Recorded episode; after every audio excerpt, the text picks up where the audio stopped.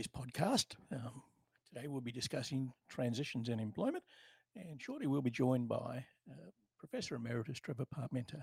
Uh, Trevor has a long history in the area of disability in employment, um, running some of the first employment trials back in the seventies, looking at transitioning and teaching work skills um, to um, people with disabilities.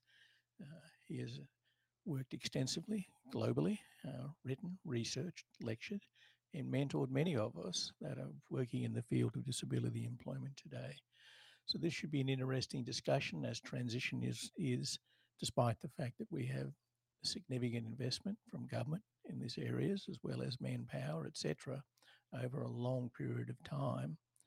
Uh, we're yet to see transition really reach, shall we say, the apex of practice and getting it right. I think we're a long way from that. And hopefully Trevor will join us in the next minute or so, and we can actually discuss this and see where it goes. Um, certainly, if you were saw yesterday, the National Disability Insurance Scheme released its funding guide for the next financial year, and you can see a significant improvement in the number of categories that support uh, employment for people with disabilities, as well as transition to work. So it's timely, and I think this will be, should be a good discussion today. Hopefully Trevor isn't too far away. One of the marvels of using uh, live technology is that it sometimes works, it sometimes doesn't. Um, and well, I guess you've got to hope that everybody presses all the right buttons at the right time. So hopefully Trevor won't be too far away. I'm sure he's listening, probably yelling at, the, at me now going, stop talking, I'm, I'll be here shortly. So what is transition? It's an interesting process, and looks like um, oh, we're nearly there. Um, transition is really quite a fascinating subject, in that some people view it as something that happens at the end of school. Um, the reality is transition should start years before someone gets to the end of school. Ultimately, that's what school is about. It's about transitioning, preparing people for transition to, to work and a life after school. Um, and yet, it's something that many people simply take for granted, think that it'll just happen. But if you happen to have a barrier to employment, certainly a barrier during your schooling, that may not be a successful outcome. You may not get to transition clearly or cleanly to employment. I mean, if most of us reflect on our transition from school to, shall we say, the big world, where we all couldn't wait to get out there, well, most of us anyway. What was transition like for you? Did school really prepare you for transition? Or was it something you thought about for years? Was it something that your parents literally made you focus on? But did you have any barriers? Did you have any enablers? What supported that successful transition for you? Did you transition into a career, the one you might have now? Or did you simply transition into whatever you could find so you could get the hell out of school? Um, the journey is not the same for everybody. It's certainly not a linear process. And for many of us, we could probably say that we did work experience for thirty or forty years before we found what we wanted to do. Um, it's certainly it's certainly a interesting journey for, for many people, and hopefully um, the technology will also work, and Trevor will join us shortly. So that's where we're going today. We're going to discuss transition.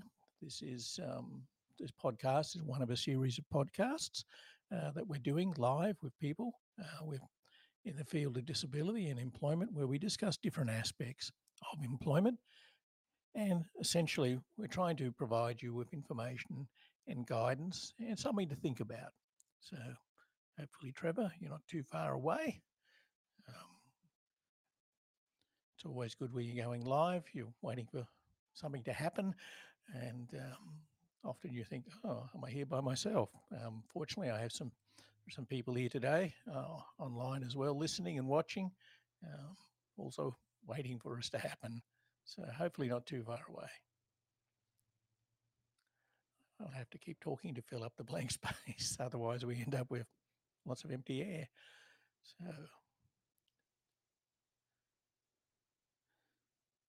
something to ponder. Um, Certainly transition, we're midway through the year now. Um, for many people, they're starting to think about what does the end of the year look like? Where do I transition to? Am I transitioning to, to employment? Am I transitioning to more study? Or am I transitioning into a break from everything that's been normal, or what has been your norm for the last X number of years in the school system? So we'll see what happens shortly. Um, Trevor, and Trevor's ringing me.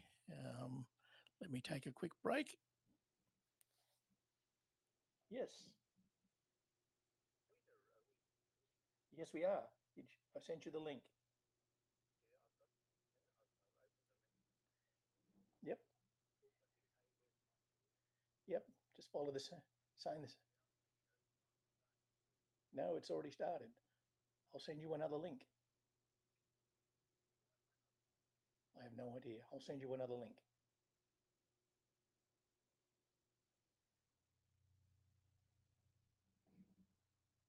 Just hang on quick and I'll send you another link. Okay, technology's got the better of us. Um, I've just got to send Trevor another link. I shall invite him in.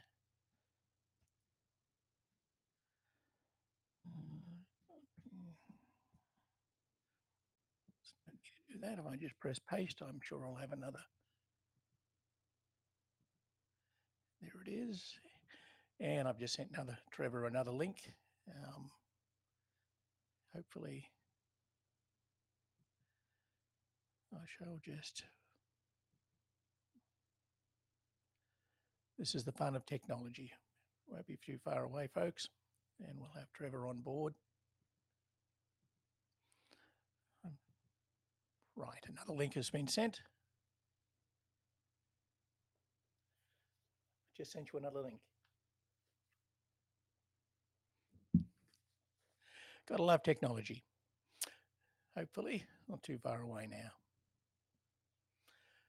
And one of the joys of this pro of this live podcast that we've just discovered is that if you send someone the link before we start the program, it tends not to actually give them a live link. Um, But we'll see what happens in the next few seconds. So it is all about transition this morning, uh, followed by gaps in technology, which the technology raises an interesting point, doesn't it? Um, if we're transitioning to the wider world, and the, the wider world is a tech world these days, um, if the tech doesn't work, where does that leave us? You know, you can find today that um, in the current situation we find ourselves in, where the where the COVID situation has left many of us at home, it's thrown the idea of transition out the window.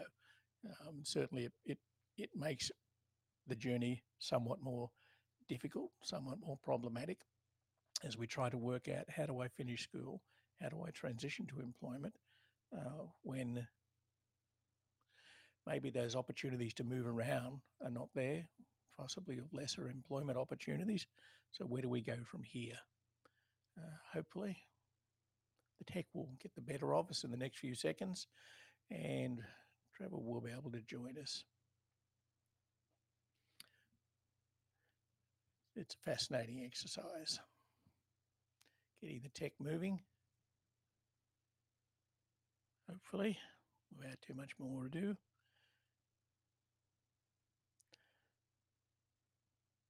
So if you think what we're doing now technically is an accommodation, we're using podcasting technology to reach out to people, to reach out to a variety of people, um, to actually talk about transition. And so this technology in itself becomes part of that transition process. So we're still, hopefully, yes, the tech has worked and Trevor is, is joining us. And I can press the connect button, and Trevor, I think you should be live. Good morning, Peter. Morning. The marvels of technology. Yes, we've uh, we've survived. We've survived so far.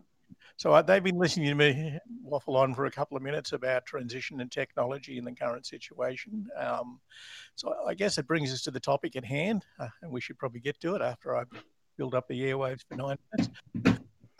That's all right. That's all right. Is the notion of transition, and today it possibly looks a little different because of the situation we find ourselves in, but you have a long history in this this field. what have you observed in recent times that maybe says we're heading in the right direction versus maybe you're looking at it and going, have we really progressed? I still think the direction's right. Um, I mean, the basic direction is we, we want to get young people with uh, different disabilities um, into a satisfying life. And part of that satisfying life uh, is to have a job uh, and have some control over their future, which is the, basically the uh, the mechanism that having a job does. It, it opens doors. Uh, it's not, I, I, I keep emphasizing, a job is not an end in itself. Uh, for some of us, I guess, we are, we're married to our job, um, but many people aren't. Uh, many people see a, a job as a way of um, increasing their standard of living and letting them do things, buy things, enjoy things um, that they might value even more than the job itself. But the basic fact is, if you don't have a job and you don't have a steady income, um, you can't purchase things to um, embellish your life. So, um, and that principle, I think, is is timeless. Um, it's how we bring it about that is the problem. Um, and uh, I'm, I, I do feel at times, to come back to your point, that um, given my fairly long experience of some decades um, working in this area and working on transition in particular, that we haven't moved all that far. In fact, in in some ways, I, I think we've almost gone a little bit backwards. Um, right. And, and it, the problems seem to be systemic. It's it's it's not a matter of the will uh, or, or the get up and go, as it were, that, that all of us have. It's it's just the process, the intricate processes that just seem to block good outcomes. Now, you, you just raised two interesting points there. In one, you talked about a job that allows people to pursue the things they want, and the job is, in a sense, just a vehicle to that. And you also raised the observation around the idea of a career. So we have two different things happening there. And, and I wonder if maybe, when I think about it, that reflectively, maybe that's part of the problem with the system, is that in one sense it's focused on a job, but it's not necessarily focused on a career. So maybe you have a cohort of people that are looking to transition to something greater than just an income source. I wonder if that confuses the water a little bit. It, it well, it, it does in practice, because um, if we look at the outcomes for many people with disabilities when they get a job, at the end of the transition process, uh, and I must reiterate, uh, transition is, is a is a more global term. Uh, I prefer to look at transition as a number of transitions through one's life. Uh, and of course, the transition from school to post-school is, is an important one, but there are there are others. But coming back to the point about career and, and a job, um, so many people with disabilities get into a dead-end job. Um, And we sit back and um, feel quite satisfied that, you know, for them, uh, we've we've achieved the goal. We've got them into a job, even though it might be one hour a week, which is the sort of I L O uh, definition of em- being employed. Um, and some of those those jobs just pr- don't provide satisfaction, and certainly don't provide a, a step forward that many of us in life have enjoyed. So, uh, I, I yeah, I like the term career, um, and, and having a job is part of it. And, and maybe this idea that, that we've transitioned people to a job which potentially goes nowhere because it meets the, the compliance or the statistical definitions of employment, maybe that's part of the reason why we haven't been able to improve outcomes and why significant numbers of people that transition to a job ultimately fall out of the system. Um, I've seen statistics that suggest as many as forty percent of the of people that transition from school into an employment service through uh, that have a disability ultimately fall out of the job and don't reappear in the system.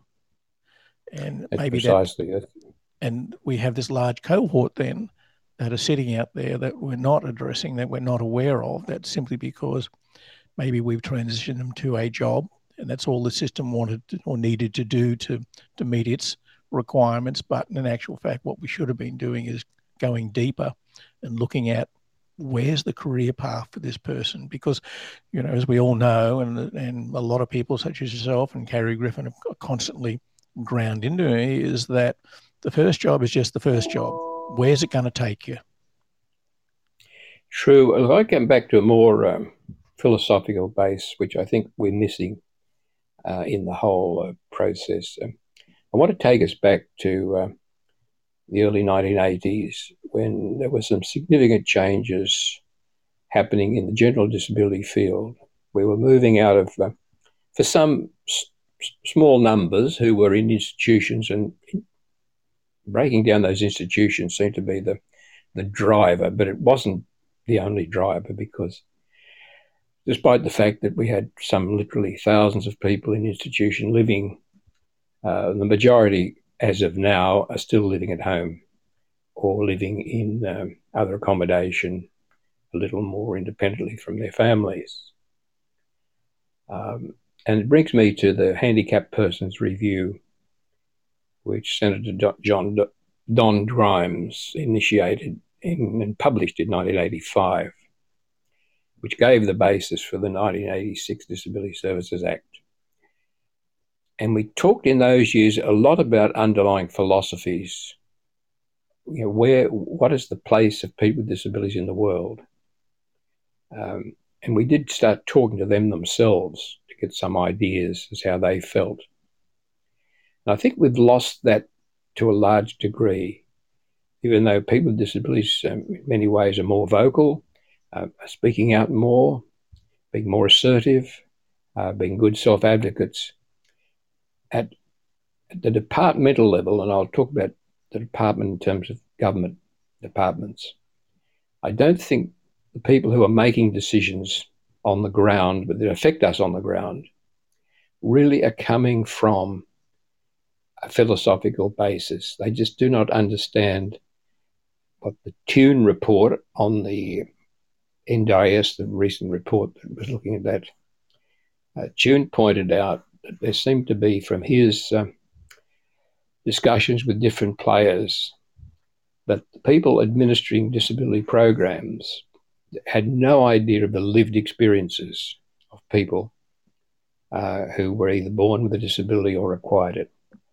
And I think we've got to go back to that position and then see how the providers of services and the funders of services come together with a, a central goal or central philosophical base. And I think Don Grimes did that in nineteen eighty-five and eighty-six. One could say the Productivity Commission, in its report on disability, which led to the formation of the National Disability Insurance Scheme, one could say that gave us a base. I don't believe it did. By definition, it was the Productivity Commission, which is an economic-based entity. Um, and even one of the arguments um, that the Productivity Commission report put forward was, we get people with disabilities into jobs, they'll start paying taxes, and they'll move off social welfare, and this will be good for the economic health of the country. True, true. That was a great statement, in a sense, from a government perspective, from a taxpayer's perspective. But I wonder if it, if they did really capture, the commissioners, if they did really capture the underlying underlying thoughts and feelings of people with disabilities themselves. And I think we've got to go back to that. It's interesting, uh, at the same time of that that era, the Schools Commission, the Schools Commission, which it was a national body. Again, it uh, was um, brought into being by the then government, which was fairly progressive. And the Schools Commission set up an inquiry into transition. And it's called A Strategy for Disabled Youth in Transition. And it was spurred on by the O E C D Centre for Educational Research and Innovation. So it's interesting that the driver of the transition process in those years was the Schools Commission. And one of my, I'll just make this last statement and yeah. come back to you, Peter. And one of my feelings at the moment is that education across the country, and we we understand that we've got so many complex education systems. We have the government, non-government, independent schools, and then we have um, six states and two territories, all of whom run schools. But I believe that's the core problem at the moment, that education has lost the plot initially uh, in transition. Right. It, w- when you when I listen to all that, it, it paints a confusing picture. It makes me wonder how anybody can transition from school to anything when you consider that at every level it seems to be potentially pulling in different policy or philosophical levels without any consistent framework. I mean, if you look at transition to, to work programs, there are there are many of them, and and you know, we have today um, this process where there are, I think from memory, two or three different service systems trialling transition to work programs within the school system, which suggests that the systems themselves are competing against each other rather than producing a cohesive approach that makes it easier for someone to actually undertake a transition from school to, shall we say, the wider world. Well, you're right. You're right. I mean, it, it, it involves a curriculum, a curriculum planning. Uh, it involves teacher training. Um, uh, I'm doing a small piece of work at the moment with an agency that uh, is doing some reasonably good work with S L E S, that uh, school leaver program that uh, works under the umbrella of N D I S, one which you uh, and your colleagues have uh, uh, have done a report on as well. Um, and I find a mixed bag. Uh, I find some of the school systems um, are doing a fantastic job in linking in with the young person, say around year nine or even a bit earlier, and helping the school system that that, that student is in to start planning what um, we did in the in the late nineteen eighties with a big project and big national project that Vivienne Riches and, and I were involved in together with other other people, where we we we did have a system where there was a, a, a planning, an individual transition plan being developed in most of the schools that we worked in from year nine onwards. And we also linked in, as that planning got closer to the uh, the students' final years, um, people sat in that plan were families, uh, service providers, uh, disability service providers, support organisations, um, some government representatives, and that That small committee met at a school level and helped the school develop its transition policy. Now, see, that's that's interesting to me in, in that it it parallels the same process that they went through in the States, where where Lou Brown took the notion of the the employment plans, the individual education plans, and and turn that into a vocational skills process, which gave us the discovery process eventually. But it illustrates that this process needs to start earlier in the school system rather than being a last twelve-month thing where competing service delivery models turn up at the school system and go, hey, let's see who wants to be one of our clients. This process starts too late. Indeed, indeed. That's that's one of the weaknesses I'm picking up in this this more recent work, which does make me feel that I'm reinventing the wheel, because I'm seeing the same problems that existed thirty plus years ago, um, but probably more than thirty plus, nearly forty plus years ago. Hang on, uh, you're the making same problems I now. saw. Well, I can even go back much further. I mean, the, the, the thing which got me involved in transition was when I was a school principal. uh, of a special school. And I saw most of my students ending up in a sheltered workshop. forty percent of them went into a sheltered workshop. They all went into the same sheltered workshop. And um, I scratched my head and said, this just did not seem to be right. Admittedly, I didn't have a background in the uh, work that I was doing. It's interesting, uh, in those years, you sort of were plucked out of the air and sent, well, he'd be a good man, he could become a principal of a special school for people with intellectual disabilities. I had been a good teacher, so I guess that was the, the main criteria that I was chosen on. Hang on, isn't that what you did but, to me? but I, but I struck, you know, I struck this barrier, and uh, so uh, we got together and uh, with with families and uh, and the Department of Education, actually, one of the senior inspectors, and we started work experience. That was nineteen seventy-one. Now, as I look at the project I'm evaluating at the moment, uh, some schools have that opportunity, or will give that opportunity, some don't. Of course, another systemic issue that we, and again comes back to education, is that we have, uh, over the years, transitioned many young people out of those special schools into the mainstream. Now, again, it's a laudable practice. We don't want segregation as far as possible. But a bit like when we broke down the big institutions and sent people into group homes, we didn't have a plan to make that inclusive education work.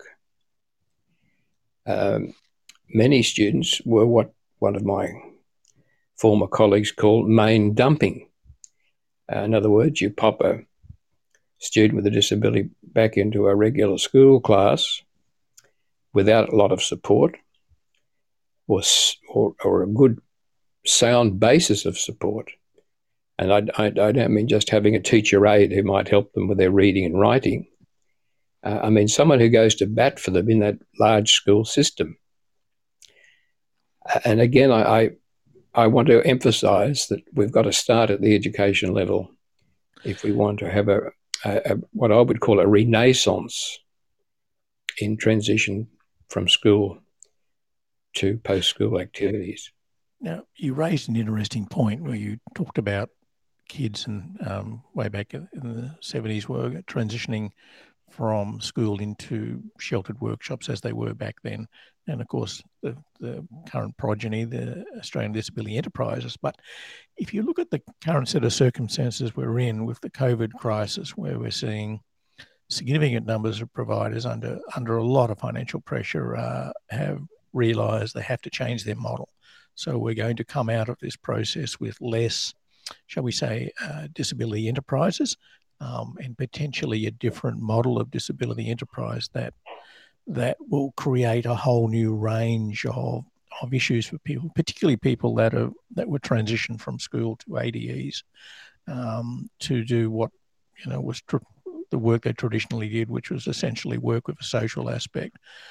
Where do we go now if those opportunities are not there? If we have We don't have the right system in place, if there are now less opportunities for a transition to something that provides an opportunity to learn skills that allow someone to pursue employment. Well, it comes back to another uh, point that I, I want to uh, emphasise, and that is the whole concept of lifelong learning. Um, and I don't want to put that in the context of, you know, of the... Uh, the University of the Third Age. uh, I'm talking about lifelong learning at the very young post-school level. Uh, most of the A D Es would be supporting people with some form of cognitive difficulty. Uh, there are some that do cater for people with other sensory or physical disabilities, but the large majority of the twenty thousand people who were supported in those facilities um, would have a cognitive or a developmental problem, developmental in the in the psychological sense. I think one of the barriers that, and what, and again it comes back to educational psychology, a young person at eighteen with a cognitive, a lifelong cognitive uh, disability or impairment is still developing, just like you and I were developing at age eighteen, despite the fact that I was running a school at age eighteen. Um, but I was still developing cognitively. Um, people with cognitive, inborn cognitive problems do keep developing. And the concept that at, at age eighteen they can go into a job immediately is, is plain crazy.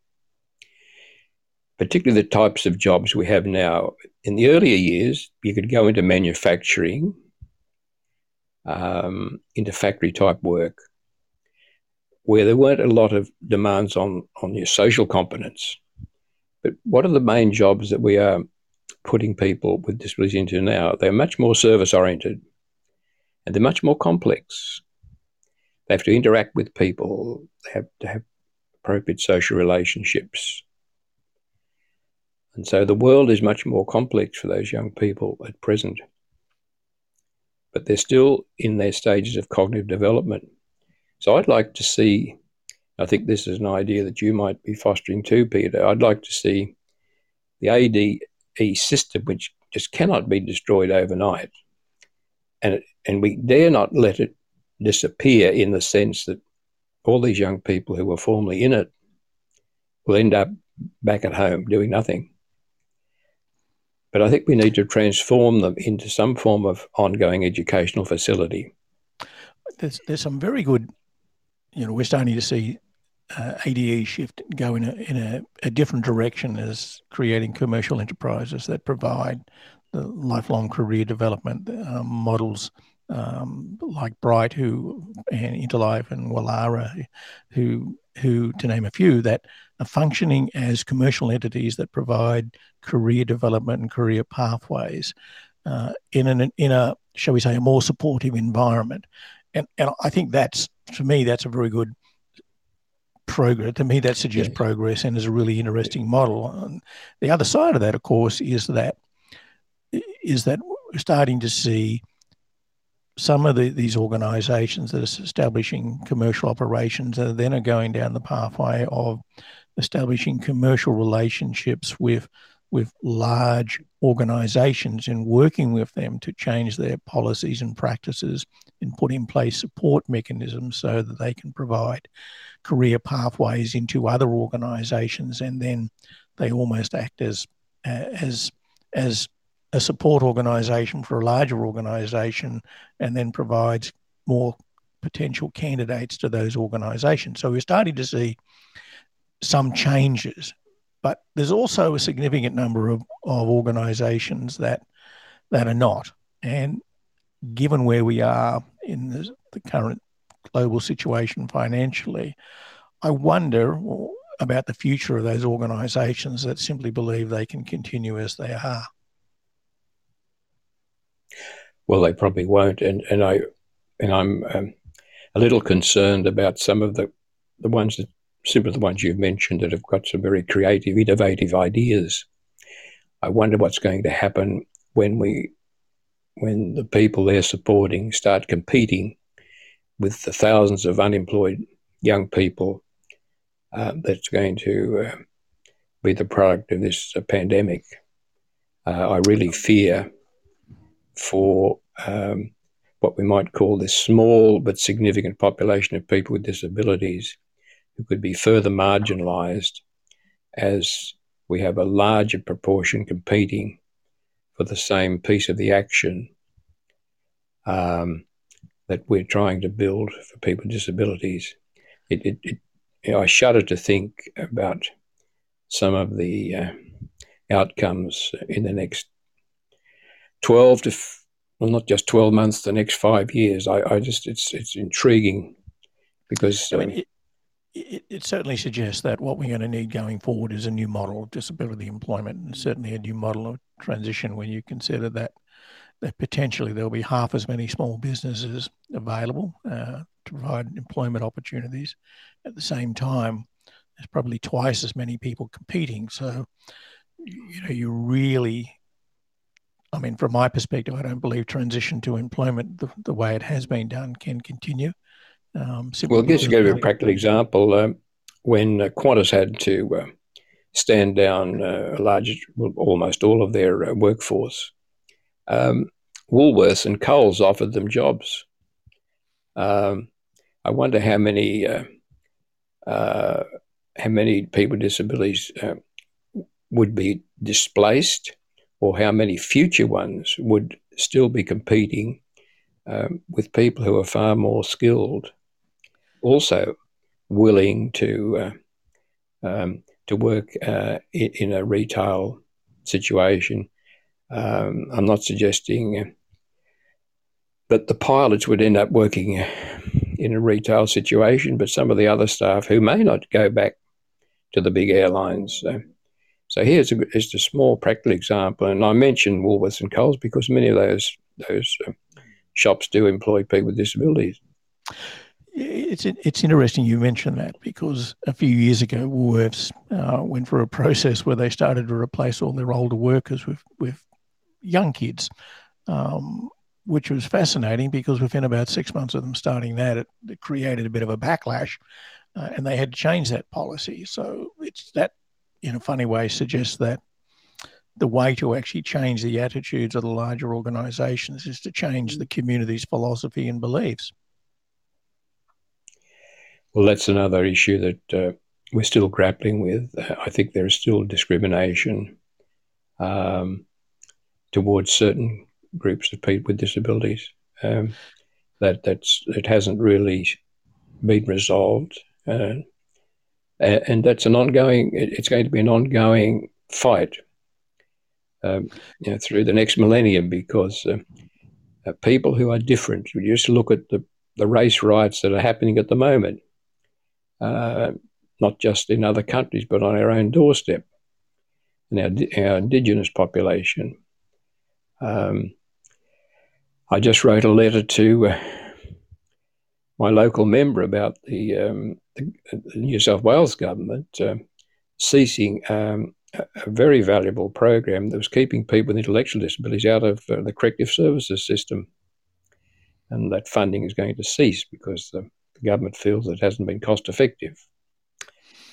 Yeah, so it, it's uh, so we were still embroiled in, in that sort of thing, which you know was we thought we'd solved.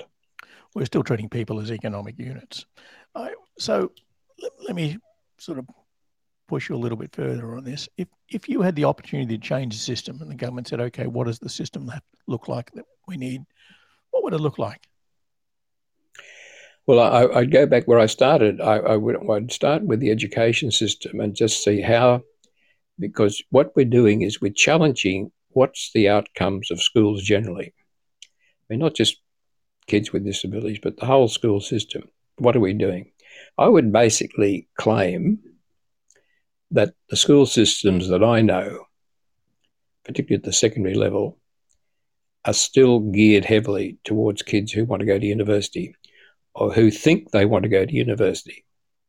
We've seen this tremendous increase of those that move into universities, which again, is because they're economic units for the universities, as were the foreign students who are now not coming uh, to help the universities pay their bills. And so I would be questioning the whole concept of what are we educating young people for? Um, and I think it's interesting, we go back even more decades, many kids, many regular kids left school at the end of year nine. And then, of course, because jobs were available for young people in um, many, many young girls became seamstresses, um, typists, secretarial work. Uh, many of the boys went into trades. That was the picture when I was a kid in the nineteen forties. Um, then we decided that, no, we should give every child the opportunity to have twelve years of schooling, not just um, nine. Um, and but the school system didn't, in the curriculum sense, it didn't cater for kids who did not want to go into um, a highly theoretical future. So and I think that's where we've got to start looking at what's the out, what are, what are the outcomes for schools generally, and then where do, then we ask the question, now where do people with disabilities fit into that? Yeah, it's it's it's a really interesting example because it's I'm just sort of going to reflect here a little bit, and you may this may be interesting for you as well. My grandmother um, from Maclean in northern New South Wales, um, before. Uh, she left what effectively was when in the leaving certificate, which was what, year ten or something. Um, uh, yeah, that was that would have been year under the current system. That was year eleven. Right. Well, I mean, way back when she was, um, um, you know, and obviously she predates you as well. Um, she went to Teachers College because in those days you could come to Sydney to Sydney Teachers College, and if you were going to teach in a Um, a country school, you didn't have to finish high school. You could get a one-year teaching qualification and go back and teach in a country school. But if you wanted to teach um, in a metropolitan school, you had to go to and do a two-year degree and ultimately a university degree to do that. So it's fascinating that that what effectively is, I guess, seventy, eighty years ago, we actually had pathways for people to actually go into something without finishing high school.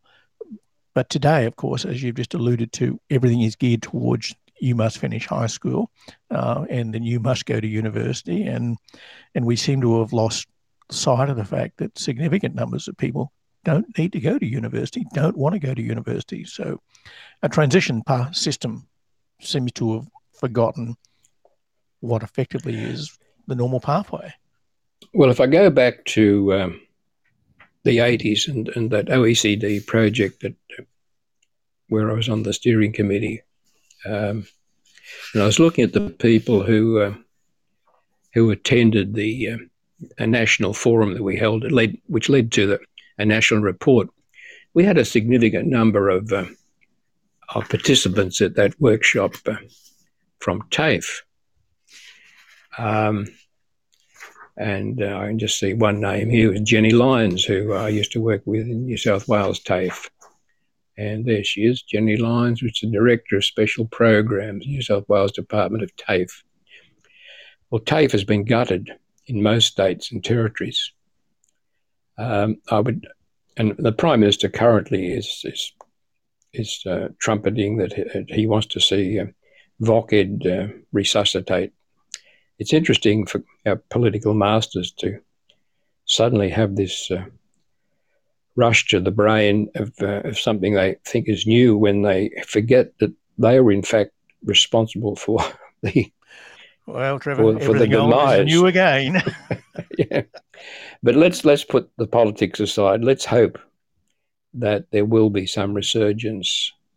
Um, and I know it's it. it the government is actually panicking because they will have to do something to get the unemployed back into work. So they've got to work on creating jobs. They've also got to work on creating people who can do the jobs, because the jobs of next year and the year after are going to be far more complex and different from the jobs now. And that's why I think that um, yeah. that we looked at uh, a number of years ago. We reviewed the S L E S program where we suggested to the government that that is part of the process. They need to start, have a transition pathway for kids from, from the age of fifteen, not from the age of eighteen, but you need to run parallel pathways so kids can start transition at, at fifteen, if not earlier, for those that, that don't need to go any further, because it, it begs the question, why does everybody have to go, go to year twelve to finish high school to pursue some type of career when The, the truth of the matter is that vocational education doesn't require you to finish year twelve. True. And, and, and of course, many kids get so bored. I mean, m- many of the kids um, uh, with disabilities are dropping out anyhow before year twelve. Um, and of course, that in, in many ways, dropping out, I think, is, is disappointing um, in that they they they They tend not to have any support after that.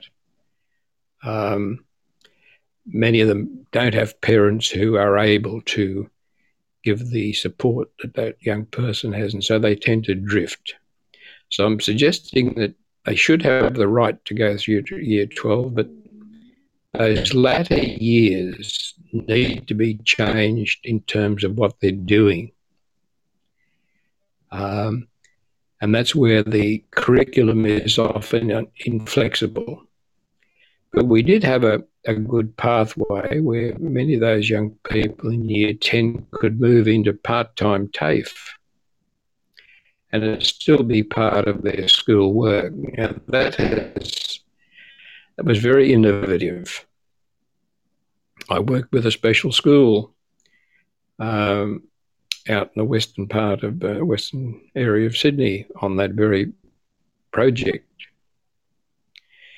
We even had some people coming, some of the older kids from the regular high school next door would come and sit in on some of their um, uh, their latter transition work, transition in that year ten, eleven, twelve. Um, but again, we don't have a universal system that allows for that. We have pockets of good practice organisations. If I could talk the politicians into having what we did in the eighties and having another inquiry about transition, in the title again, a strategy for disabled youth in transition. That would be my next step. If I had the power and I had enough up and go, um, uh, I'd be pushing for that to really have an exploration of what is the current scene, what what are the forces that are, are happening in, in the next five, ten years, in the employment scene, yeah, in the social scene. It's interesting. Now, I know it, it, it, it does, resemb- does resemble the concept of a talk fest. Um, you know, we, we um, if you if you have a problem, the, the best way to get rid of it is to form a committee. Um, uh, and then okay. The committee brings down a report which everyone ignores. Um, but at least what we did in the in the eighties with this report, it did have some effect in several states. The tragedy was that that the people in the education system lost sight of it, and then it was basically left to people in the social service systems to pick it up, but they were picking it up too late because the kids were almost leaving school or maybe had left school. Maybe a good starting point might be to actually, before we go forward, is to look at what we've done uh, so that we don't end up repeating it again, uh, which seems to be what we're doing. We're perpetually repeating every decade what happened before. Um, It's almost as though that knowledge is, is being ignored. Maybe the, the major body, maybe we should uh, be urging the uh, National Disability Services to uh, give some leadership in this. I don't know. We'd have to, I, I don't think it'll come from within government, which this other exercise did. Uh, but we certainly need, we need a, a close look at this. Otherwise, we're, we're going to continue with Band-Aids. Um And we, we're going, still going to ignore the research, uh, the research that happened back thirty, forty years ago, plus the research that's happening today. Well, I, I think uh, we're already doing that. I mean, we're already ignoring research. There's, I was looking at a bunch of projects that are happening with um, one of our big five universities that, that they're doing, and all they're doing is replicating stuff that's been done every decade all over the world. I mean, that's not learning. That's just filling in time. Because the problems have not gone away, and that's why we people we still have finding people writing articles on transition, and they're coming up with the same recommendations that we came up with thirty, forty years ago, because we haven't moved forward in a systemic way. And, and um, I mean, I, I you're probably more aware of the current system in the U S A, but one thing that I always valued the, the United States for was that they they put some legislative grunt behind some of the mandates. You go back to the uh, the uh, the emergence of the Individual Education Plan. That came out of the Handicapped Persons Review. Law ninety-four one forty-two. I'll never forget that number because that was the, the law that said that every American child had the right to education. Then that led to a series of, and people like Lou Brown you mentioned, uh, the researchers that, that in those era, in that era, uh, had plans, and that led to the Individual Education Plans. Then the United States government um, in the era of Tom Bellamy and Madeline Will, um, they introduced the concept of transition, and it was legislated for. And that it was legislated for not just students with disabilities, it was legislated for the whole the whole system. Now, one thing about the United States, uh, having praised them for that, it, it does then tend to bog down in the application, and it tends to bog down in a numerous processes that almost suffocate the system. And that's one of the downsides of a legalistic framework, that it sometimes can become over-legalised. I remember going to a conference in uh, San Francisco in nineteen seventy-nine, um, a conference of about ten thousand teachers, school counsellors, and uh, anyone interested in ed- education of children with uh, disabilities. And um, every school had to produce quadruplicate copies of every child's individual education plan. And those quadruplicate copies went to different people who then had to assess it and tick it off.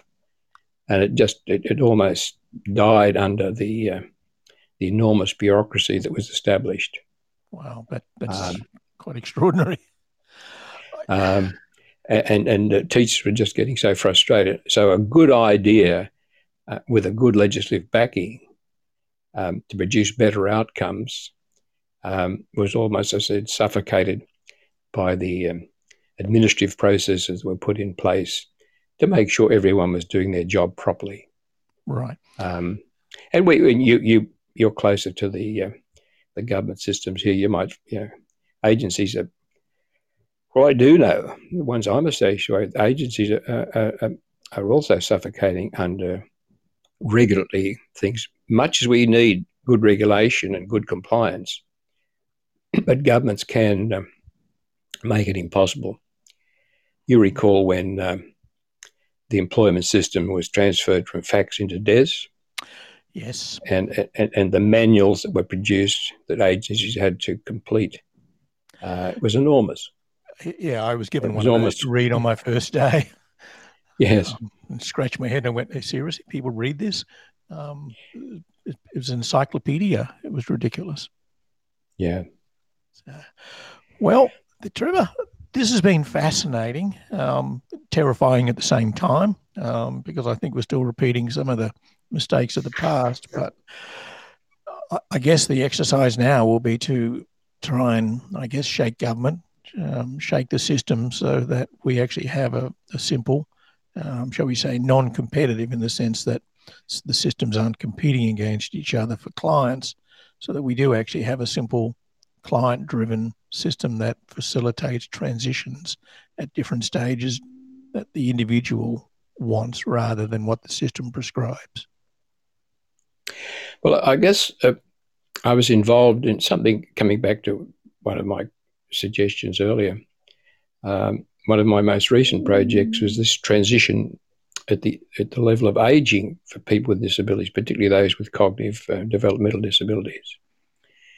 Um, and we conducted a national um, meeting in Canberra, the Press Club, and we had representatives from um, disability organisations, and we had representatives from aged care organisations. And uh, we have come up with a, a set of recommendations as to how we could assist people who are ageing with a disability be continue to be supported um, right through their life, not just having to drop off the disability support system when they turn sixty-five, which is the current system. So that's another transition issue I've been involved in. Um, but we had that national summit. Um, sadly, it uh, we we. didn't have the resources to follow it up. We we we had planned to have have uh, subcommittees and have a smaller group to draft some some government um, um, recommend recommendations for government. And and I would dearly like to see a similar exercise happen um, for transition from school to work. And I don't like the term transition from school to work. I, I'd rather see it as um, as this this report in eighty-five said, a strategy for disabled youth in transition, and that leaves it open for for the, this broader concept that we started the discussion, this broader concept of every one of us in in the Australian society deserves a career. Yeah, a, a lifelong transition. Yeah. yeah. Well, uh, yeah. And so this, you know, the concept of transition to work just, I think, is is it, it, is too specific. It doesn't capture what the real goal is. And the real goal, and you know my passion for quality of life, mm. the real goal, the real outcome for all of our work in the disability field should be the enhancement of the quality of life of every person born or acquiring a disability, including their families. Right, which which including their lead, families, which leads us to to suggest that maybe the focus should be on on giving individuals the capacity to self-determine and design their own career and pursue their career, um, whatever that. And might then we come like back that. to the, you know, and, and we have we have come forward so many ways with some new philosophies like self-determination. Although, hang on a bit. Bank Nire wrote about self-determination in nineteen seventy-two, I think, yeah, come on. Yeah. when he worked with, uh, and uh, it, it, it wasn't something that Mike Waymeyer has just discovered. No, um, it, it goes back to what I said, everything old is new again. Yes. um, and the concept of person-centred planning, and, and, and we, we, we do have some very, very uh, good advanced practices uh, today compared to uh, earlier years. So we have moved on. So I want to leave leave this discussion in a more positive light. Um, and and the, the most positive view I have is that we have given voice to many people with disabilities where they did not have a voice. And I hope that that will become the the the, the key to the future. If we can give them a greater voice and have them sit at the same table uh, and express their views and thoughts, um, despite the fact that they may need ongoing support, that none of us will ever become fully independent in our lives. And some like me will have to learn that we're becoming more dependent as we get older. Um, that I think that you know, I think we've come a good way, but boy, oh boy, we do have some challenges ahead. We do indeed. And Trevor, I'm going to even use my special effects, and thank you very much. And I've got a button that says clap, and here's a tinned clap. That's technology. Uh, you're very, you're very up to date, Peter. Yeah. No, well, thanks, Peter, for the opportunity to, to, for me to waffle on. Um, as you well know, I can, um, uh, I can talk underwater. And you've taught me that as well. Good. Thank well, you, thanks Trevor. for the opportunity it's been again. Very informative. Good. Much appreciated. Good. Thank you, Trevor. Bye now. Bye bye. And that was Emeritus Professor Trevor Parmenter sharing his thoughts on transition. There's a lot in there for us to take in, a lot of us to learn. And you know what? Maybe we should stop, start thinking about not repeating what we've already done. Thank you, everyone. Enjoy.